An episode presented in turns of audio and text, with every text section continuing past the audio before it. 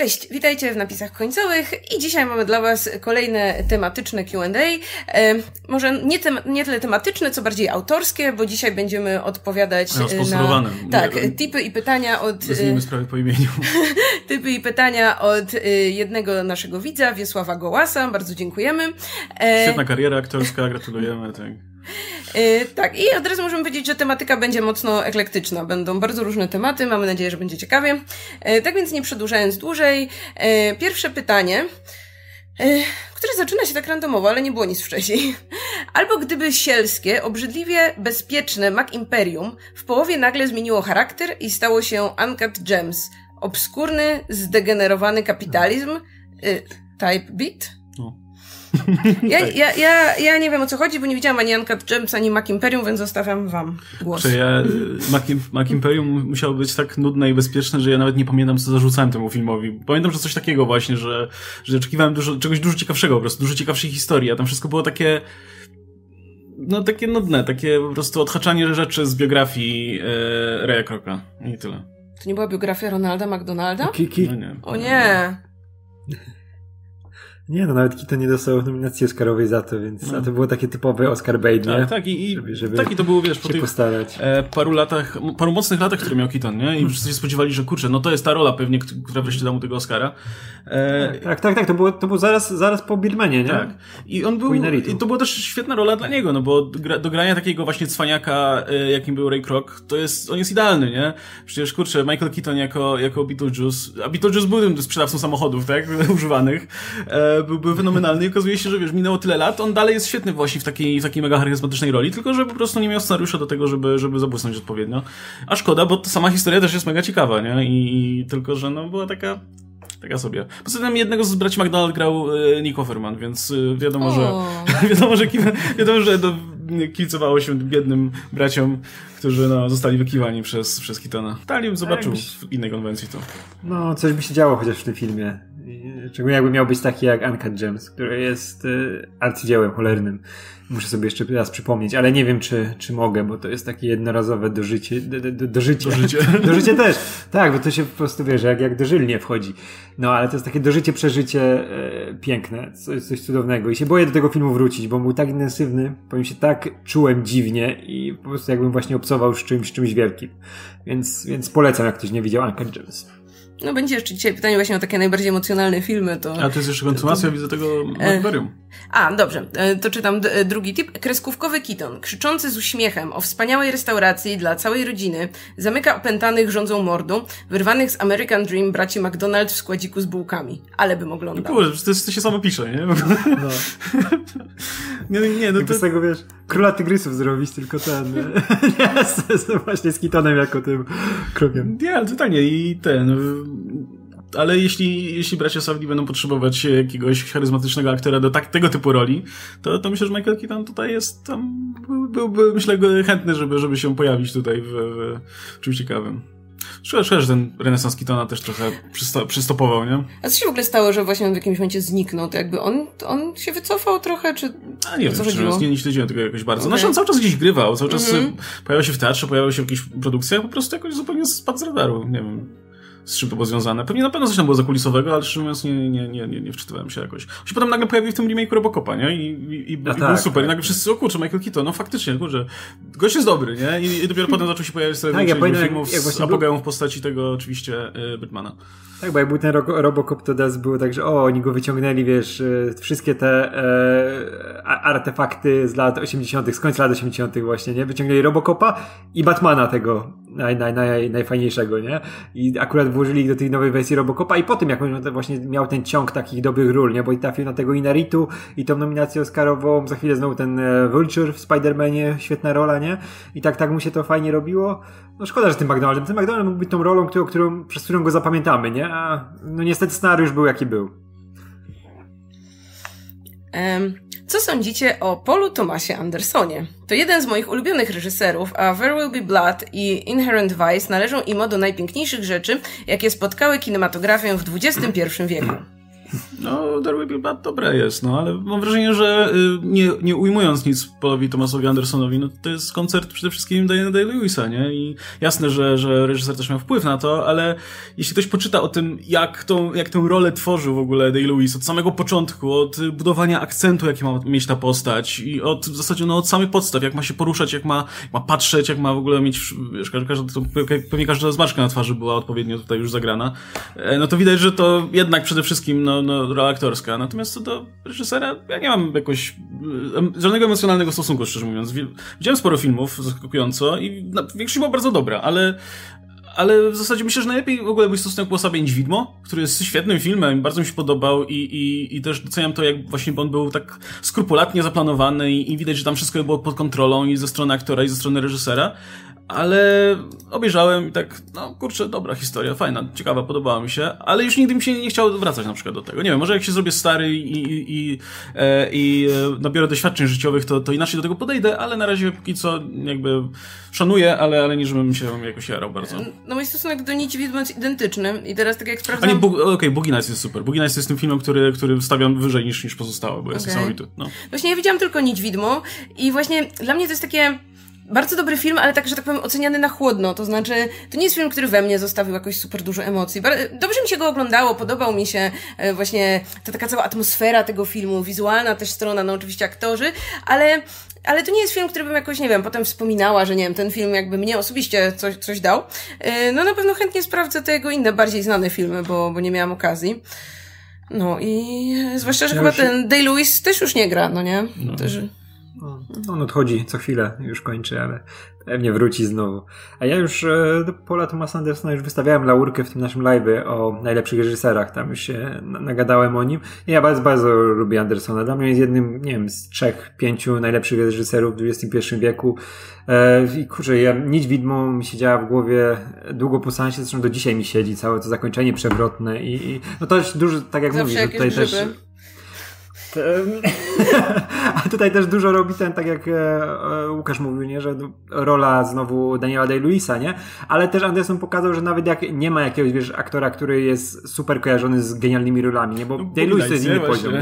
Tak, ja właśnie Boogie Nights. Mark Wahlberg, który tam daje popis. Marka Wahlberga i zrobił cudo, wiesz, wziął Marka Wahlberga, Barta Reynoldsa, nie? Takich już, wiesz, tak. Mocno wyświechtanych aktorów albo nie kojarzonych z tymi rolami. Zresztą Mark Wahlberg wtedy był jeszcze Markiem praktycznie, wiesz, a nie aktorem Markiem Wahlbergiem, więc to było niesamowite, ale też Punch Drunk Love, gdzie z Adama Sandlera zrobił, wiesz, ta pierwsza jego wielka rola i do czasu Uncut Gems to była ta rola, gdzie wszyscy mówili, no ale jak przecież, no, Sandler nie jest tylko z tych słabych filmów, przecież ma ten jeden film, wiesz, naprawdę genialną rolę, nie, którą tam mówili, że go z Oscarów okradli drugi raz, nie, i on miał dwie takie naprawdę wielkie role, no i tamta była właśnie u Paula Thomasa Andersona, który potrafi cudownie prowadzić aktorów, ale też ma taki ten mega pieczołowite podejście właśnie do tych spraw technicznych, do montażu, żeby te filmy wyglądały jak naprawdę dzieła sztuki takie i żebyś nie widział właśnie nie dostrzegał żadnych błędów, nie? Że widzisz, że te filmy są skończone, autorskie i on ma to, czego według mnie Nolanowi brakuje, nie? Bo oni technicznie są na podobnym poziomie, że oni trzymają te filmy w ryzach, są fantastyczne, tylko jeden robi blockbustery, drugi robi, wiadomo,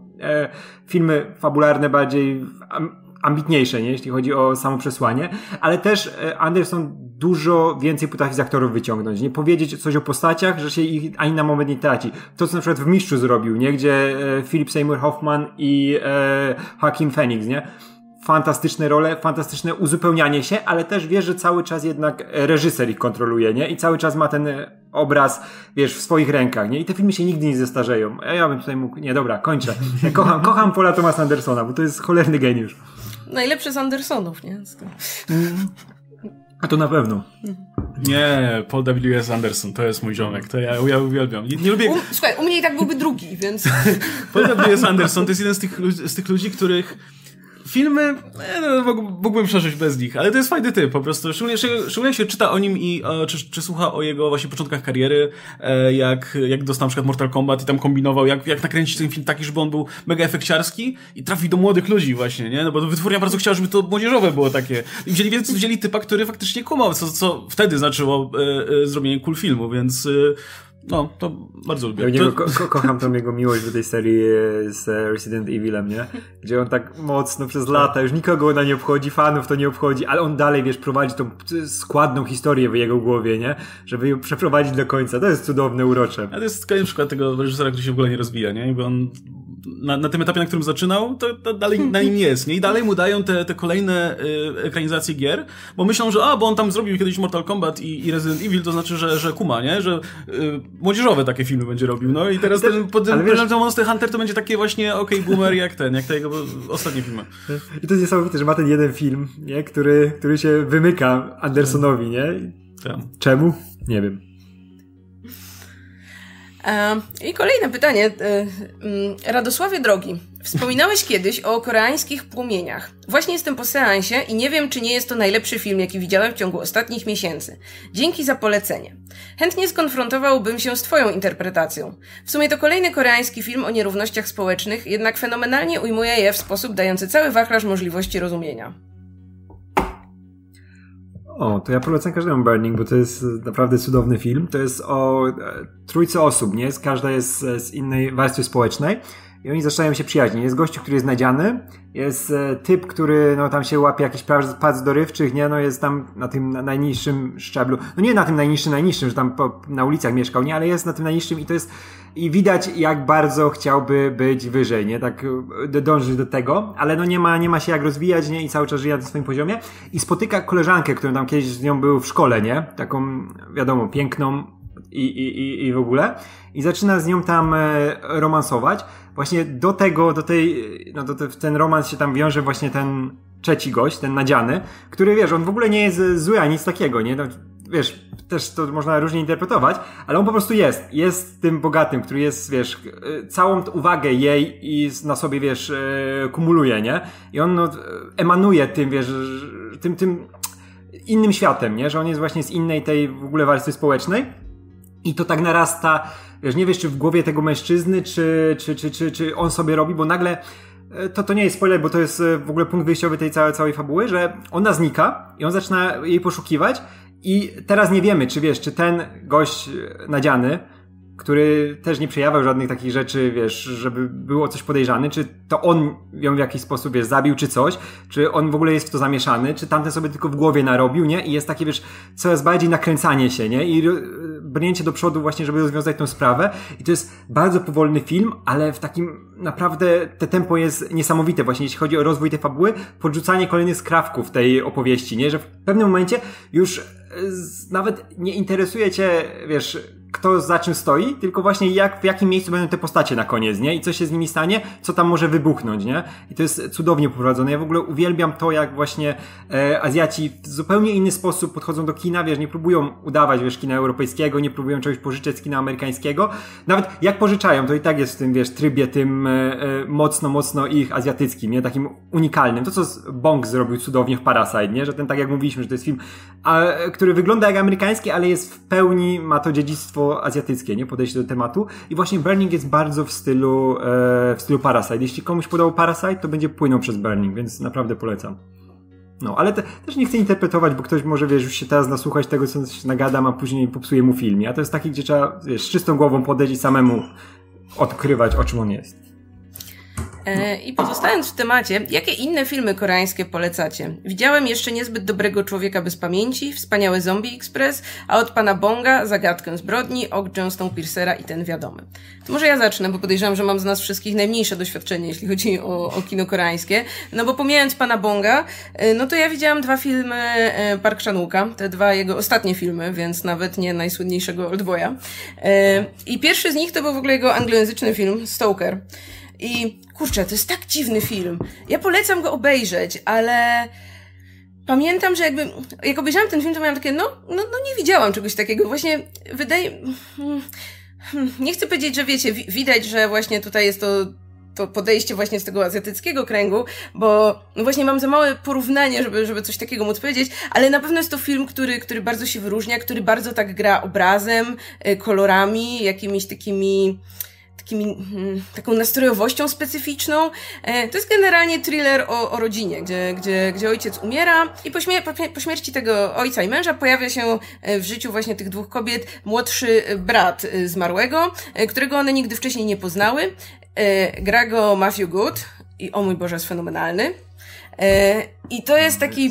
To jest film, w którym jest cała masa takiego właśnie specyficznego napięcia i też napięcia erotycznego. Nie będę wam mówić, co jest dalej, ale no na pewno jest to kino, które no parę razy ma takie pewne swoje, nie chcę powiedzieć twisty, ale no ma takie zabiegi, że zupełnie się tego człowiek nie spodziewa i to też fajnie obraca interpretację tego, co się do tej pory wcześniej działo, co się widziało. No i kolejny film, który widziałam, to była Służąca. Czyli to był film właśnie już koreańskojęzyczny, oczywiście, bo też japońskojęzyczny, no bo w takich czasach dzieje się akcja, kiedy Korea była jakby kolonią Japonii.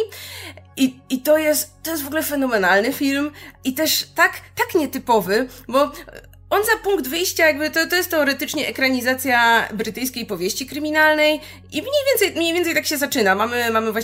Mamy taką dziedziczkę z dobrego domu, która musi wyjść za mąż i mamy pewnego hrabiego, który, jak od razu wiemy, jest tak naprawdę spłukany i jest oszustem, który chce się z nią ożenić, a potem chce ją zabić i przejąć jej majątek.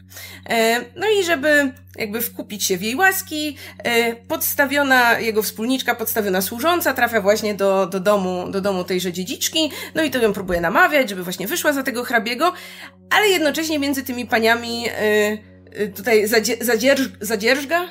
nawiązuje się więź, z czasem też więź właśnie romantyczna, no i to jest, kurczę, film, który, nie wiem, mniej więcej cztery razy, nie wiem, zaskakuje cię tym, co się w ogóle dzieje, tym jak się fabuła zmienia, tym jak się postacie zmieniają i też jest przy tym taki mega dziwny, właśnie tam, tutaj też jest cała masa takich dziwnych kontekstów seksualnych i no takich, takich bardzo, bardzo dziwnych rzeczy, właśnie erotycznych, powiedziałabym, i totalnie warto. Tylko no, można się od tych filmów odbić, tak mi się wydaje, właśnie dlatego, że trudno je w jakieś takie do końca ramy też gatunkowe wepchnąć. No nie wiadomo, czy to są trochę thrillery, trochę horrory, trochę kryminały, ale no wydaje mi się, że warto tutaj spróbować pana Parka.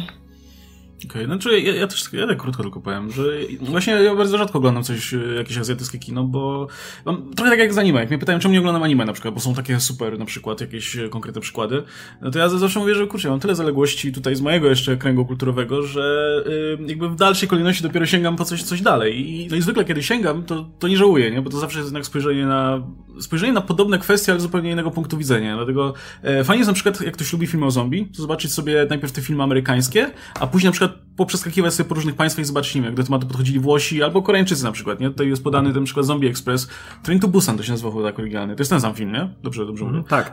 No to jest też bardzo ciekawe podejście, gdzie mam wrażenie, że ten film dużo lepiej łapie jakby ideę filmów o zombie niż ostatnio te filmy amerykańskie, bo te zombie w zasadzie nie są ważne tutaj, nie? Jakby dużo ważniejsze jest ten takie zagłębianie się w te relacje między postaciami, w jakieś właśnie społeczne tutaj problemy, jakie tam występują i tak dalej. Zresztą ma być sequel jakoś niedługo, znaczy jakiś niebezpośredni sequel, ale w tym samym świecie, to się ma nazywać Peninsula, więc już nie będzie pociągu. Już to miałem na Twitterze. Także, szczerze mówiąc, ciężko mi coś polecić, bo poza tymi klasykami takimi żelaznymi, właśnie, jak nie wiem, Trylogia Zemsty, czy właśnie, czy tutaj ten Train to Busan, w sumie chyba... Jak już jest jakiś fenomen kulturowy, jak Parasite na przykład, no to oglądam, nie? Ale żebym sam czegoś szukał, to nie bardzo. Więc może oddam głos ekspertowi.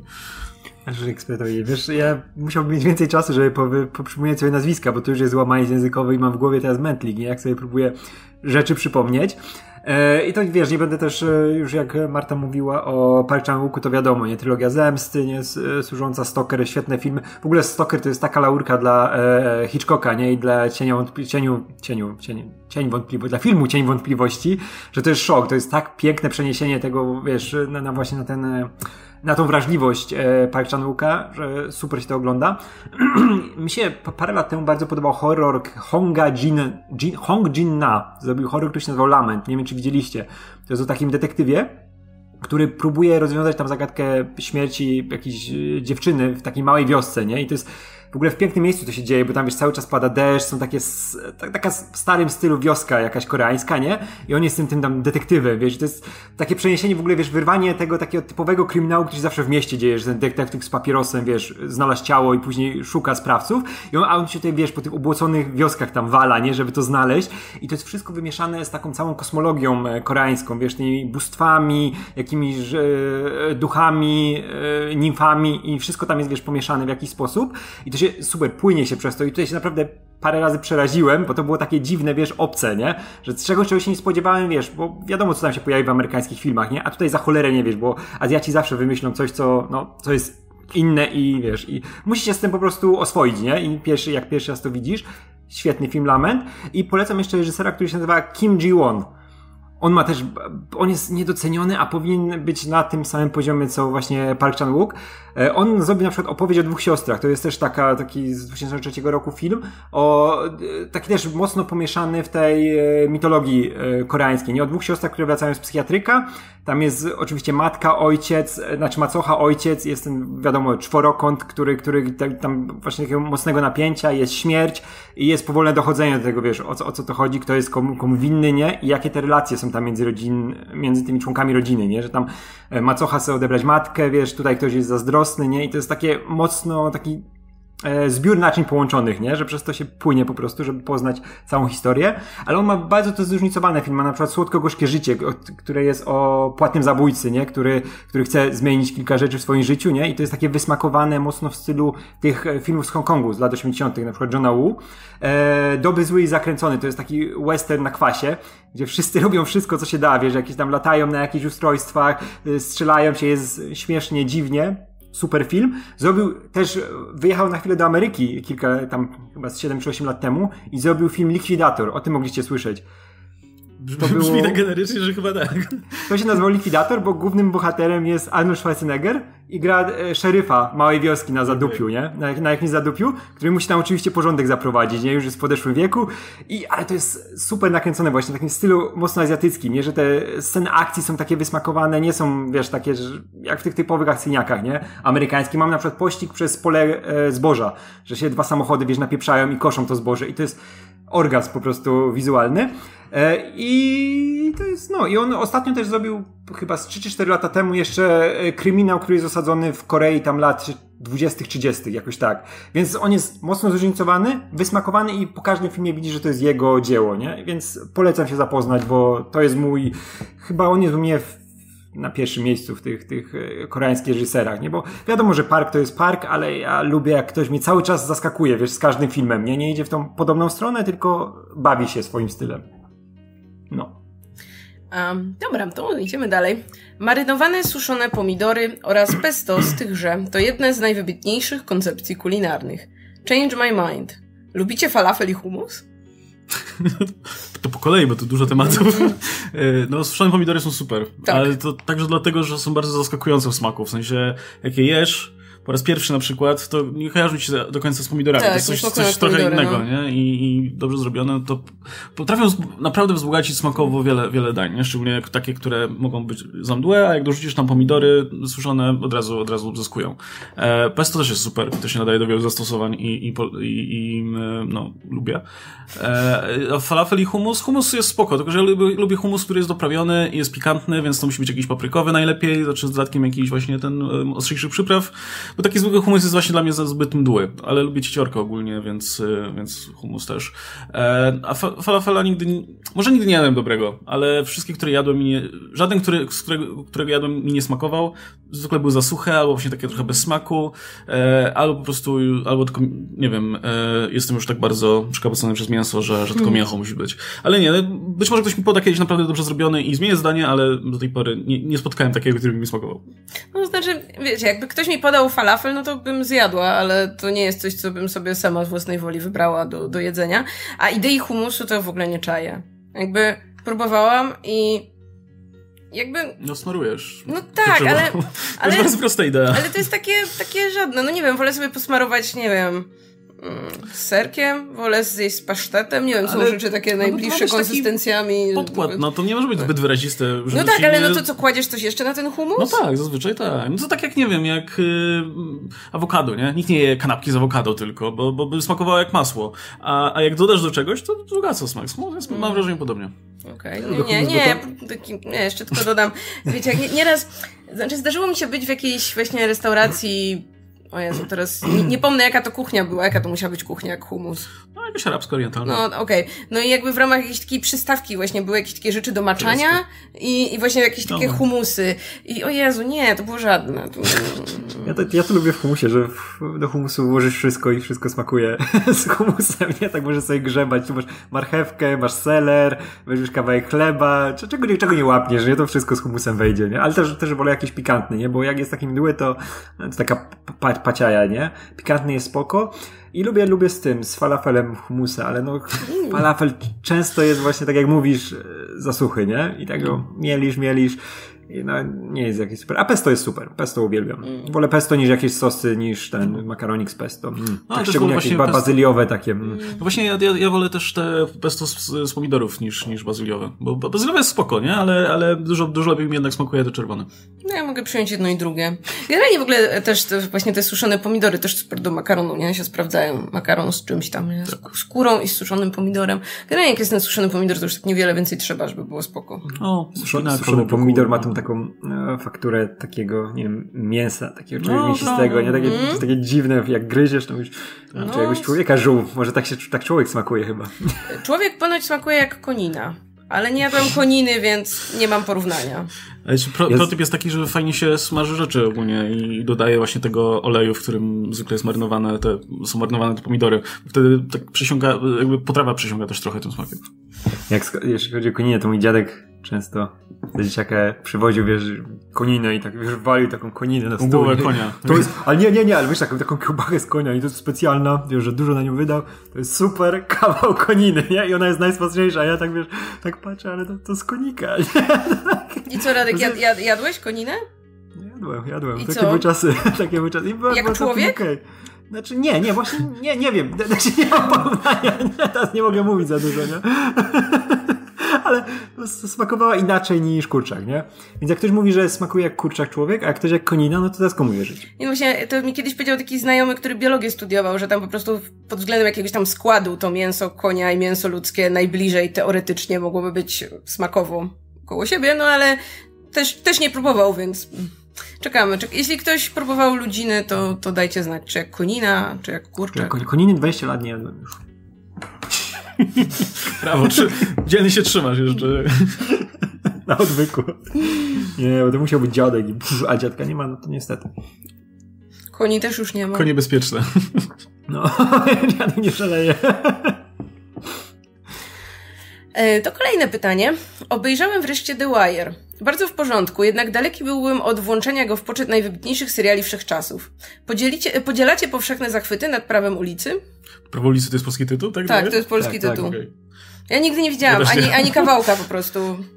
Więc może Radek ratuje honor. Ale ja lata temu oglądałem The Wire. Musiałbym sobie przypomnieć, bo wtedy, wiesz, to jest taki serial, który musisz obejrzeć w odpowiednim wieku. Nie? Jak zobaczysz za wcześnie, to możesz się za bardzo zachłysnąć, ale nie zrozumiesz wszystkich rzeczy, które tam, wiesz, działały i o czym ten serial chciał opowiadać, nie?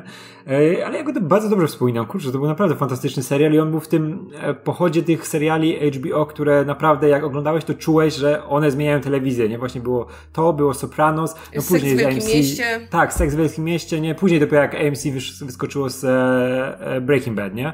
No to było to. O, to jest taki serial jak te HBO, nie? Ale te wielkie seriale z HBO, one naprawdę były wielkie i The Wire się super ogląda, szczególnie jak się wciągniesz i oglądasz to jednym ciągiem, jak się przyzwyczaisz do postaci, nie? I widzisz, jak one się zmieniają, nie? A wiemy, jak HBO mocno na to kładło nacisk, żebyś przyzwyczaił się do tych postaci i żeby one się jakby najbardziej zmieniały, nie? Że to nie było już takie fragmentaryczne oglądanie seriali, nie? Że obejrzysz sobie ten odcinek na tydzień i jest sprawa, wiesz, z tego tygodnia spoko, lecisz dalej, nie? Nie, tam było wszystko połączone, musiałeś śledzić i musiałeś żyć z tymi postaciami, więc ja tak mam na przykład, że kupa znajomych, którzy oglądali, wiesz, The Wire, jak tam kiedyś w telewizji leciało, nie? To obejrzał tutaj pierwszy odcinek, później 10, później 15, no i policyjny serial, ale tam nie wiedzą za bardzo, co się dzieje, nie? Znam ludzi, którzy tak zagubionych oglądali. O Boże. Jak lecieli, właśnie też to u nas TVP nawet puszczała swego czasu, że właśnie, a tu jakiś odcinek obejrzę, a potem nic już. Nie, to już była ta, wiesz, zupełnie nowa epoka telewizji, że sobie nie mogłeś tak seriali oglądać. To już nie były Seinfeldy, to nie był Frasier i tego typu rzeczy, nie? Tylko to jest coś, co musisz oglądać ciągiem, nie? Bo pogubisz się. No. I ja bardzo dobrze wspomniałem The Wire, ale muszę sobie przypomnieć, tak jak jeszcze na przykład, nie wiem, The Oz, to było w więzieniu takim, wiesz, gdzie tam były różne... W ogóle to by się dzisiaj fajnie oglądało, bo to było więzienie, gdzie grupki więźniów porobiły każdy, wiesz, swoje tam. Byli Latynosi, byli czarni, nie? Byli naziści i, wiesz, były walki. Naziści to biali, tak? Tak. Nie, naziści osobno. Biali też byli oddzielnie, nie? I to było właśnie więzienie, gdzie tam były te walki o wpływy, bo to było takie super więzienie przyszłości, nie? I na przykład J.K. Simmons grał szefa nazistów, takiego, wiesz, twardego, który tam by rozwalał i nie dał sobie w kaszę dmuchać. Więc do tego też bym wrócił. To są kupa takich seriali, które bym wrócił z początku wieku, bo wiem, że byłem za młody, żeby wtedy je aż tak docenić, jakbym pewnie dzisiaj docenił.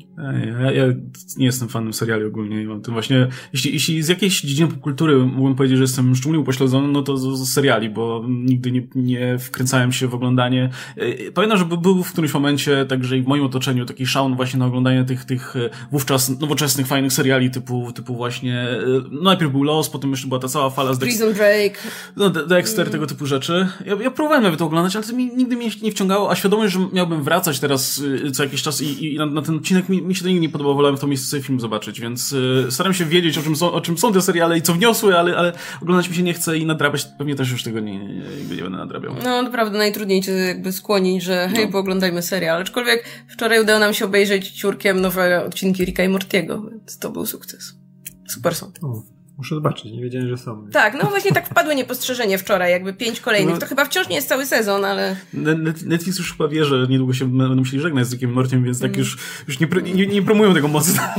To będzie gdzie na HBO? Mamy. Na HBO Max, tak? No, tak. To jest Adult Swim, nie?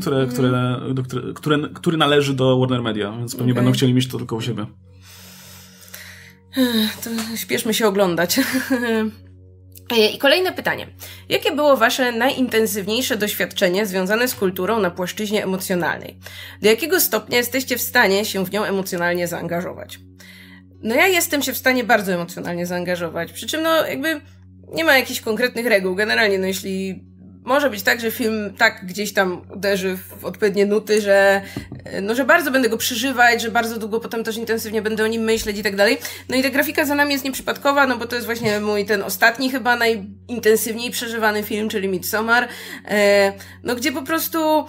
Tyle rzeczy mnie jakoś tak ruszyło, tak? Właśnie to osamotnienie głównej bohaterki, ten cały schemat wciągania kogoś do sekty, to, że jakaś społeczność może mieć zupełnie inne na przykład od naszego postrzeganie, nie wiem, życia, śmierci i tak dalej. No więc to był film, że ja pamiętam, jak wyszłam z kina, to byłam tak totalnie roztrzęsiona i wtedy mówiłam sobie, że nigdy w życiu w ogóle nie będę w stanie do tego filmu wrócić. Teraz już tak nie uważam, teraz właśnie wręcz przeciwnie, chętnie bym nawet do niego w jakimś momencie wróciła, na przykład, nie wiem, do tej wersji reżyserskiej może, no ale właśnie od czasu do czasu zdarza mi się takie mega intensywne przeżycie. Pamiętam, że no jak byłam, nie wiem, tam miałam 15 lat, takim mega intensywnym filmem dla mnie było Rekwiem dla snu. I później też Czarny Łabędź Aronowskiego. Whiplash był dla mnie mega intensywnym przeżyciem, po prostu o Jezu, to ile, nie wiem, ja chyba osiwiałam na tym filmie, generalnie to ile nerwów, ile emocji ja tam miałam w końcówce, ale to jest dobrze, jeśli ja mam tak bardzo silne emocje względem filmu, to jest jakby z mojej strony najwyższy komplement. No, u mnie niezmiennie Boyhood. To jest ten film, który mnie ruszył chyba najbardziej. Finał, bo jakby film filmem, nie? On sobie płynie i tak dalej, ale ta scena, jak Patricia Arquette się orientuje, że jej dziecko poszło do koledżu, jej córka już dawno wybiła z domu i w sumie ona tak została z niczym i w sumie jeszcze o to chodziło w życiu generalnie, tak? Co ja mam teraz zrobić, nie? I to, kurczę, nie wiem, to mnie tak ruszyło na takim poziomie właśnie, że w sumie to tak, nie? Jakby większość, widząc na przykład po swoich rodzicach, po nie wiem, ludziach ze swojego otoczenia, w wielu przypadkach, w którymś momencie, jak się pojawia na przykład dziecko w rodzinie, no to cała uwaga jest skupiona na nim. Rodzice, wiesz, no poświęcają kupę czasu, zasobów i tak dalej. W pewnym momencie to dziecko sobie wyrusza gdzieś tam oczywiście swoją drogę.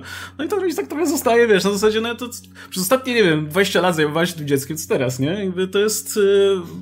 no, może to też kwestia tego, że było zagrane naprawdę bardzo dobrze. I też, także trochę ten film mnie tak uśmił pod tym względem, nie? No bo tak sobie oglądasz sobie te żyćko, tam sobie płynie, te, tutaj sobie grają na Nintendo, tutaj już grają na PlayStation, bo po 5 lat minęło, a potem masz ten moment, kiedy okazuje, wiesz, kiedy faktycznie udaje się dotknąć tego faktycznie elementu, który się wydaje bardzo prawdziwy. Więc no, to był ten film, który mnie ruszył mocno, a też się nie spodziewałem, że tak będzie i to ja też zawsze powtarzam, nie? Że w sumie najbardziej podoba mi się w tym filmie to, co o czym się zwykle, jakby nie to, o czym się zwykle mówi w kontekście tego filmu, nie? Więc no. A jeśli chodzi o takie nieprzyjemne odczucia, to ciągle, to też o tym wspominałem w jednym z którychś tam poprzednich odcinków, ta scena z Hellraisera 2, jak Julia wraca i to jest, Jezu, to jest tak przerażające, jak tam doktor Shanar, który tam prowadzi szpital psychiatryczny, wprowadza jakiegoś nie wiem, jednego z swoich pacjentów i każe mu się pociąć, żeby ta krew mogła trafić na materac, w którym Julia umarła i wtedy ona wraca i to jest takie obleśne i takie odpychające, że po prostu rzadko tak mam, że nie wiem, film mnie tak obrzydzał bardzo, a w tym przypadku tak było zdecydowanie. No to u mnie będzie Uncut Gems, tak jak mówiliśmy na początku, nie? Który film jest tak intensywny i, o matko, od lat już mnie film tak po prostu fizycznie zmęczył, nie? Ale tak pozytywnie, to nie jest tak, że po prostu wymęczył mnie, bo jest słabym filmem, nie? Tylko był tak dobry, że czułem się zmęczony fizycznie, wiesz, nie mogłem wstać z fotela zupełnie, bo byłem wycieńczony tym, co się działo, bo tam akcja tak narasta, tak się zacieśnia ten sznur na szyi głównego bohatera, którego gra Adam Sandler coraz bardziej. I masz taką sinusoidę między tymi jego zwycięstwami a porażkami i to jest wszystko w takim tempie podawane, takim nowojorskim, wiesz, że wszyscy szybko gadają, przekrzykują się, wszystko leci.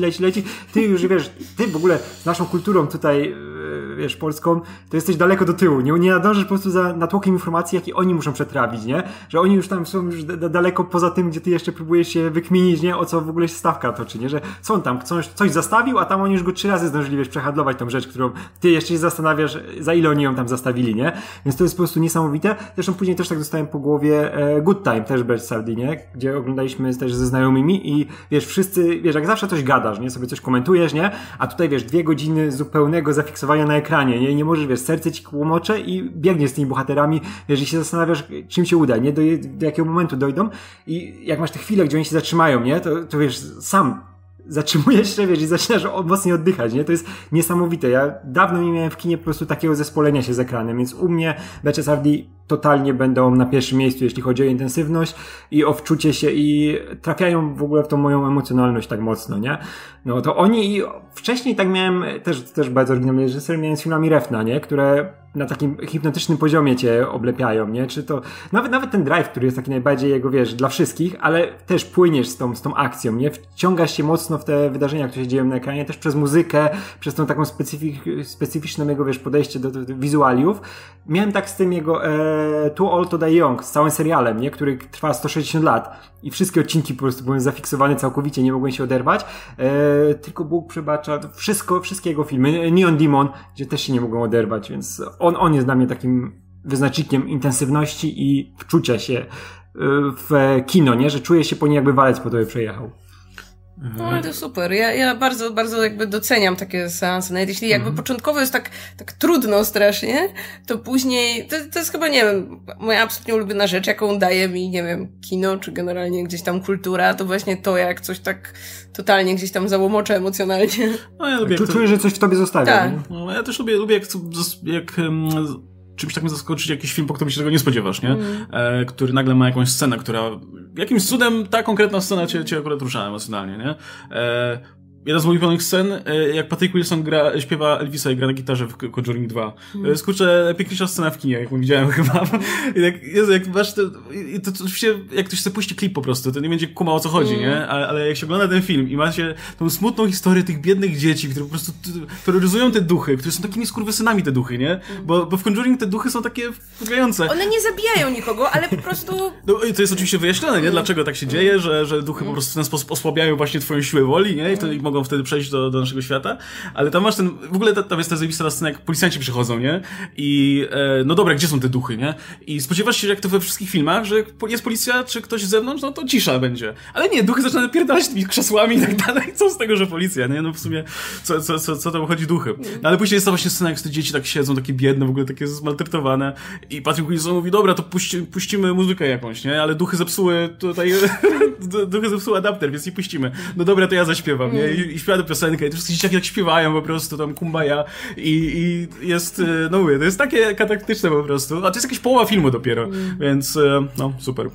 Ja bo tak z takimi prostymi scenami w filmach, niektóre, nie wiem, swoim takim prostym, egzystencjalnym pięknem mnie zachwycają, mnie tak na przykład z Niebiańskimi Dniami, jak tam jest, wiesz, cała akcja się dzieje na polu, że oni tam zbierają zboże, nie, i wszystko, coś jest zboże, i nagle masz tak, że wieczór zachodzi, masz taki domek tylko, i to Malik pięknie, oczywiście, wiadomo, że to jest wykadrowane idealnie, i nagle taki pył leci i widzisz te zboże i tak sobie myślisz, kurwa, jaki świat jest piękny, nie? I tylko widzisz to zboże cholerne, nie? I to jest po prostu niesamowite, jak się można, wiesz, wczuć, nie? Albo w Stalkerze Tarkowskiego, jak masz taką scenę, gdzie idzie kamera, wiesz, przez wodę i tam różne rzeczy leżą w wodzie, nie? Widzisz je przez wodę, to jest jeszcze taka membrana i tam, wiesz, jakieś zdjęcia ludzi, jakieś stare rzeczy i mówisz, o matko, to jest cały, wiesz, coś, co było kiedyś, wiesz, ważne dla niektórych ludzi, nie? To jest część świata, część ich dziedzictwa i tak płynie ta kamera i bez słów, nie? I mówisz, wow, kurczę, no piękne. No ja tak miałem w Aquamanie, jak bohaterowie wycierają do jądra ziemi, a tam te dinozaury chodzą i mówię, kurde, ale ta ziemia jest piękna, nie? Oni chcą ją zniszczyć. Ja tak miałem w Godzilli ostatniej, no. Tej Kingowy Monster. Mofra rozkłada skrzydełka, nie? To... Jak Ken Watanabe idzie z bombą, żeby obudzić Godzillę. Idź, bo... proszę, walcz. Co się dzieje w tym filmie? On tylko chciał, żeby coś się działo, nie? No, ale no... Ale właśnie jeszcze a propos takich intensywnych doznań wizualnych, no to też to już jak o Aquamanie mówię, no to kurde, ta bitwa końcowa z Aquamana, to po prostu łzy mi leciały chyba, jak to patrzyłem. Mówię, kurde, to jest to, co chcę oglądać, nie? Jeszcze Jason Momoa w tym złotym kostiumie, z tym złotym trójzębem. Mówię, kurde, to jest magia kina po prostu, że możesz ubrać aktora po prostu w te takie najbardziej kiczowate, obciachowe ubrania, dać mu ten plastikowy głuczy trójząb i kazać mu stać na tym wielkim zielonym czymś na tle zielonego ekranu jeszcze i kurczę kino, nie? Jak widzisz, to jest zbrojne krewetki, jak zaczynałem. Rekiny, jak te rekiny wpierniczają ludzi krabów. I ta Mary Poppins. No. W ogóle ten, ma jakoś zaraz wlecieć Aquaman na Netflixa, bo ja coś czuję, że trzeba będzie obejrzeć znowu. Ale tak. Kurczę, może to jest jakiś komentarz? Kurczę, nie, może trzeba kupić sobie ten film. No, to w sumie, no tak, kuczci. No ale właśnie, nie, to też prawda, to jest taki inny rodzaj emocjonalnych sceny. No ja na przykład pół Endgame przy pierwszym seansie to po prostu płakałam. Tam właśnie jak już ta jest finałowa bitwa, gdzie po prostu każda scena to już był taki po prostu emocjonalny, taki przytulas, prawda? Jak oni, ja uwielbiam właśnie takie sceny, jak bohaterowie się jednoczą, czy jak właśnie przychodzą bohaterowie skądś tam, nie? Taki reunion, więc właśnie na przykład scena z portalami to jest dla mnie tak wielkie też emocjonalne wzruszenie. No ale to właśnie nie zasługa filmu, tylko bardziej twoja, nie? Jakby nie, no zasługa też tego, co te filmy zbudowały, ale no jest, przez lata jednak, no, tego kapitału emocjonalnego. Tak, że mnie wiesz, jak oglądasz na przykład film po raz setny i masz te same emocje. Ja tak mam na przykład ze Strażnikami Galaktyki. Mój najbardziej emocjonalny moment w historii w całym MCU to jest jak się łapią za ręce na koniec, nie? I wiesz, i powoli, i mówię, i zawsze mam takie ciary, wiesz, aż cały... Właśnie w Aquamanie też tak mam, taki właśnie... I nie wiem, jak ten film to robi, no bo właśnie to jest film, który tak naprawdę buduje wszystko od podstaw, a to jest film, gdzie jak jest już ta początkowa sekwencja, ten prolog, jak po prostu, wiecie, matka i ojciec Aquamana zakochują się w sobie, to już po prostu beczę, bo nie wiem, jakoś to jest tak fajnie zrobione, te emocje są po prostu tak podane pięknie, nie wiem. Ja mam wrażenie, że ten film po prostu jest tak bardzo baśniowy, że on dotyka takich uczuć, które miało się, jak się słuchało baśni właśnie w wieku dziecięcym. No ja ogólnie lubię te kiczowate gówno na ekranie, no to jak wiesz, jak masz te plastikowe bronie i te wszystkie absurdalne pomysły. Nie wiem, dla mnie nie ma nic gorszego jak właśnie próba urealniania tego i wiesz, jakby ktoś tam próbował zrobić prawdziwy konflikt zbrojny pod wodą z ludźmi krabami, to była tragedia, nie? No, ja się wychowałem na tych wszystkich chujowych filmach science fiction z lat 80., tych Flashach Gordonach, tego typu rzeczach, więc jak mam okazję zobaczyć dzisiaj, jak ktoś robi dokładnie z takim podejściem, wiesz, z dużym budżetem, no to jest super, nie? Widać, że No to jest jakaś część tej magii, którą kojarzę z kinem w ogóle. No tak, na razie najważniejsze, że były emocje, tak? Żeby jakby film nie był taki pusty w środku, no bo co z tego, że jest, nie wiem, nawet najpiękniejszy czy coś, no jeśli nic nie czujesz. Tak, i ładnie unika tej takiej, wiesz, tego pierwotnego piękna, materiału źródłowego, nie? Jak, kurczę, no wyskakuje Black Manta, wielki typ z laserem w oczach, z wielkim hełmem, nie? I strzela z tego lasera i mówię, no dobra, o to chodzi w tym filmie, nie? Żeby się działo. No, tak więc tak nam się udało dojść do Aquamana. Więc doszliśmy do konsensusu najbardziej emocjonalnym filmem w historii kina jest Aquaman. Tak. Powinni go tam zamknąć takim, w tym skarbcu całym. Sewres pod Paryżem, jako wzór. Tylko taki blury z Aquamanem leży. Kino. Dobra, to jeszcze mamy 2 pytanka od Wiesława. Czy przychodzą wam do głowy bajki, które będąc zupełnie niewinne w dzieciństwie, dziś z perspektywy dorosłych ludzi, wydają wam się przerażające? No, ja mam tak pierwszym tytułem, jaki mi przychodzi na myśl, to jest dla mnie zawsze ten disneyowski Dzwonnik z Notre Dame. No bo jak byłam dzieckiem, no to hej, fajne, kolorowe, pozytywnie się kończy, ładnie śpiewają, ale potem jak już go obejrzałam w tym późniejszym wieku, o mój Boże, jakby to jest mój najbardziej przerażający disneyowski villain, jaki w ogóle istnieje. I no właśnie, więc jak Frollo śpiewa Hellfire, to jest po prostu dla mnie mega przerażające. Cieszę się, że takie coś mogło być w filmie w sumie dla dzieci. Mam nadzieję, że nigdy tego nie wytną w żadnych późniejszych latach. No tak więc przerażający w sensie, no nie, że jakby, no wiecie, że postawa jest przerażająca, że postać jest przerażająca, ale też wizualnie, tak? No właśnie ta cała scena z tą piosenką, gdzie mamy te diabły, które tam walczą, te cienie, właśnie wszystko z tą gotycką katedrą. Super. Ja powiem, że wszystko, co Chris Falusi robił swego czasu, ja wiem, że to też jest nazwisko dzisiaj na cenzurowanym, ale dla mnie szaleństwo jest straszne i przerażające. Jak oglądam Jima Carreya w Sonicu, to jestem przerażony. Jak, nie wiem, jak czytam Doom Patrol Morrisona, to jestem przerażony, bo to po prostu tam jest czyste szaleństwo. I jak oglądam właśnie te kreskówki Ren and Stimpy i tego typu rzeczy, albo nawet naśladowców, to jest dla mnie tak kurwa przerażające przez to, że w ogóle to jest takie, wiesz, nieokiełznane w ogóle i takie nieprzewidywalne. A potem jeszcze przecież była ta wersja Rena i Stimpiego, którą robił dla Spike TV chyba, czy w każdym razie ta wersja już dla dorosłych, nie? Gdzie jeszcze tam był ten taki nałożony taki na siłę elementy, które miały pokazać, że no to jest dla dorosłych teraz, więc teraz, nie wiem, Ren and Stimpy nakładają, są w, nie wiem, w łazience razem z jakimiś kobietami i gapią się im na cycki i jeszcze dochodzi ten taki poziom tego takiego slizu po prostu, bo nie wiem, Chris Falusi w ogóle nie kumał za bardzo, jak to pokazać, żeby to było, nie wiem, jakieś pikantne po prostu i wyszło takie obleśne mega. To jest straszne po prostu. Nigdy do tego nie wrócę, nie mam mowy. I Chris Falusi w tych swoich kreskówkach miał ten taki motyw, że miał takie nagłe zbliżenia na przykład na jakiś element, nie? I to zawsze było tak bardzo szczegółowo, naturalistycznie narysowane. I to jest chyba najbardziej ta przerażająca rzecz. Na przykład pryszcz z takim włosem. Tak, i nagle, tak, że bohater jest normalnie animowany, to ma takiego pryszcza, powiedzmy, nie? Ale na przykład, żeby zaznaczyć to, jak ktoś po raz pierwszy to widzi i jest przerażony, no to jest nagle taki najazd na to i on jest taki dokładnie narysowany z włosami, z przebarwieniami i tak dalej. I to jest przerażające. Pamiętam, że kiedyś była na Cartoon Network w ramach What a Cartoon, takiego programu, który miał prezentować piloty nowych animacji. Właśnie taka kreskówka, która się opierała na tym, o takim robaczku, który był nieustannie deptany przez ludzi. I to było, to nie było Chris Falusiego, ale było w takim bardzo podobnym stylu i do dzisiaj mam traumę po tym po prostu. Tam w końcu sobie wylewa kwas na twarz, coś takiego. Jezu, było straszne.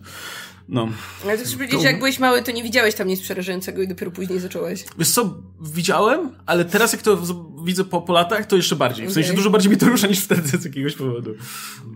U mnie to będą pełzaki. No dzisiaj nie wiem, o co chodziło. Pamiętacie pełzaki? Ragratz. Tak. I to było cholernie dziwne. Wtedy to było tak, no dobra, to jest dla dzieci, nie? To jest dla dzieciach, które sobie tam coś, wiesz, tam działają. I jak to zobaczyłem po paru latach, to mówię, fuck, nie, to przecież to jest horror. To jest wszystko, wiesz, w tym takim, nie dość, że jest takie mocno zdeformowane, to masz jeszcze tą, wiesz, tą nianię, która się tam nagle pojawia i ona jest taka straszna, bo jej nie widać od góry. I te wszystkie pokoje, te pomieszczenia, one są takie mroczne. No to jest jakieś takie dzieci, no. No to, nie, oczywiście, ja wiem, ale wiesz, jak to oglądasz dzisiaj, to wygląda jak horror, nie? I wiesz, mocniej działa niż wtedy, nie? Wtedy to oglądasz, no dobra, to są przygody dzieci, nie? To wiesz, o co chodzi, nie? A dziś niemowlaków jeszcze, nie? A dzisiaj jak to widzisz, one są takie zdeformowane i to jest takie dziwne. No, to u mnie będą pełzaki. No dobra, to ostatnie pytanie od Wiesława. Czy ktoś z was czytał łaskawie Little'a? Marta, Radek, co sądzicie? Doceniacie to literackie monstrum, czy raczej widzicie w nim tylko tani czynnik szokowy? No ja nie czytałam, sprawdziłam o czym jest i to raczej nie jest tematyka, która by mnie za specjalnie interesowała, no więc raczej nie sądzę, zwłaszcza, że to ma tam 1000 stron, nie? Więc... No ja też nie czytałem. No ja się zgadzam, generalnie moim zdaniem troszkę za bardzo w kierunku tutaj epatowania tylko tym czynnikiem szokowym poszło, moim zdaniem można było więcej z tego wyciągnąć, ale generalnie polecam, dobra pozycja. No dobrze, to tutaj zakończymy. O czym to jest w ogóle? Słucham? O czym to jest w ogóle? O II wojnie światowej, wspomnienia SS-mana fikcyjnego. To ciekawe w sumie. 1000 stron. Po francusku. Nie czytałem po francusku. Ładne wydanie jest polskie. No dobrze, to skończyliśmy segment pytań. Bardzo dziękujemy Wiesławowi za wszelkie nadesłane pytania. I zakończymy sobie fanartem. Dawno nie było fanarta z Gorylem albo z Radkiem, więc mamy kolejny fanart z Gorylem.